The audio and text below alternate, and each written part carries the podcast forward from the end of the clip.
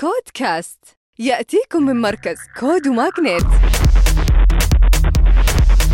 مع طارق الجاسم. وحياكم الله في نشرتنا الأسبوعية. ما شاء الله زد يغلقون جولة استثمارية. Series B قدرها 188 مليون ريال. بقيادة Impact 46 لتطوير قطاع التجزئة بالمنطقة شهدت الجولة مشاركة علم وواعد من أرامكو وأرزان في سي جلوبال في سي ام اس اي كابيتال أما منصة كنز المصرية المتخصصة في مجال التجارة الإلكترونية الاجتماعية تجمع تمويل seed بقيمة 3.5 مليون دولار بقيادة HOF Capital و Foundation Ventures و Samurai Incubate وبتقدم تجربة شراء جماعية جديدة من نوعها في مصر ومنطقة الشرق الأوسط وشمال إفريقيا وبتسعى لتوظيف كفاءات جديدة وتنمية فئات المنتجات والاستثمار في التكنولوجيا وإطلاق التطبيق الجديد.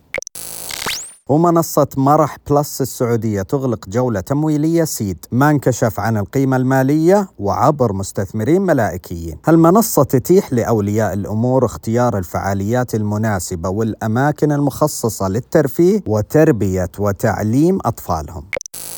و Fresh Del Monte الأمريكية المتخصصة في مجال إنتاج وتوزيع وتسويق الفاكهة والخضروات الطازجة تستثمر 39% من أسهم شركة ديكابوليس الأردنية للتقنية الزراعية وتوفر تقنية تتبع تعتمد على البلوك تشين لصناعة المواد الغذائية من خلال رمز الاستجابة السريعة.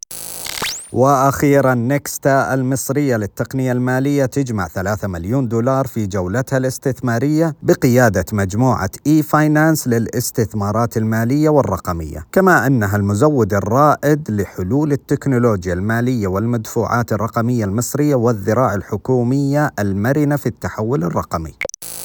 ختاما تذكروا أن الابتكار هو أصل الريادة كودكاست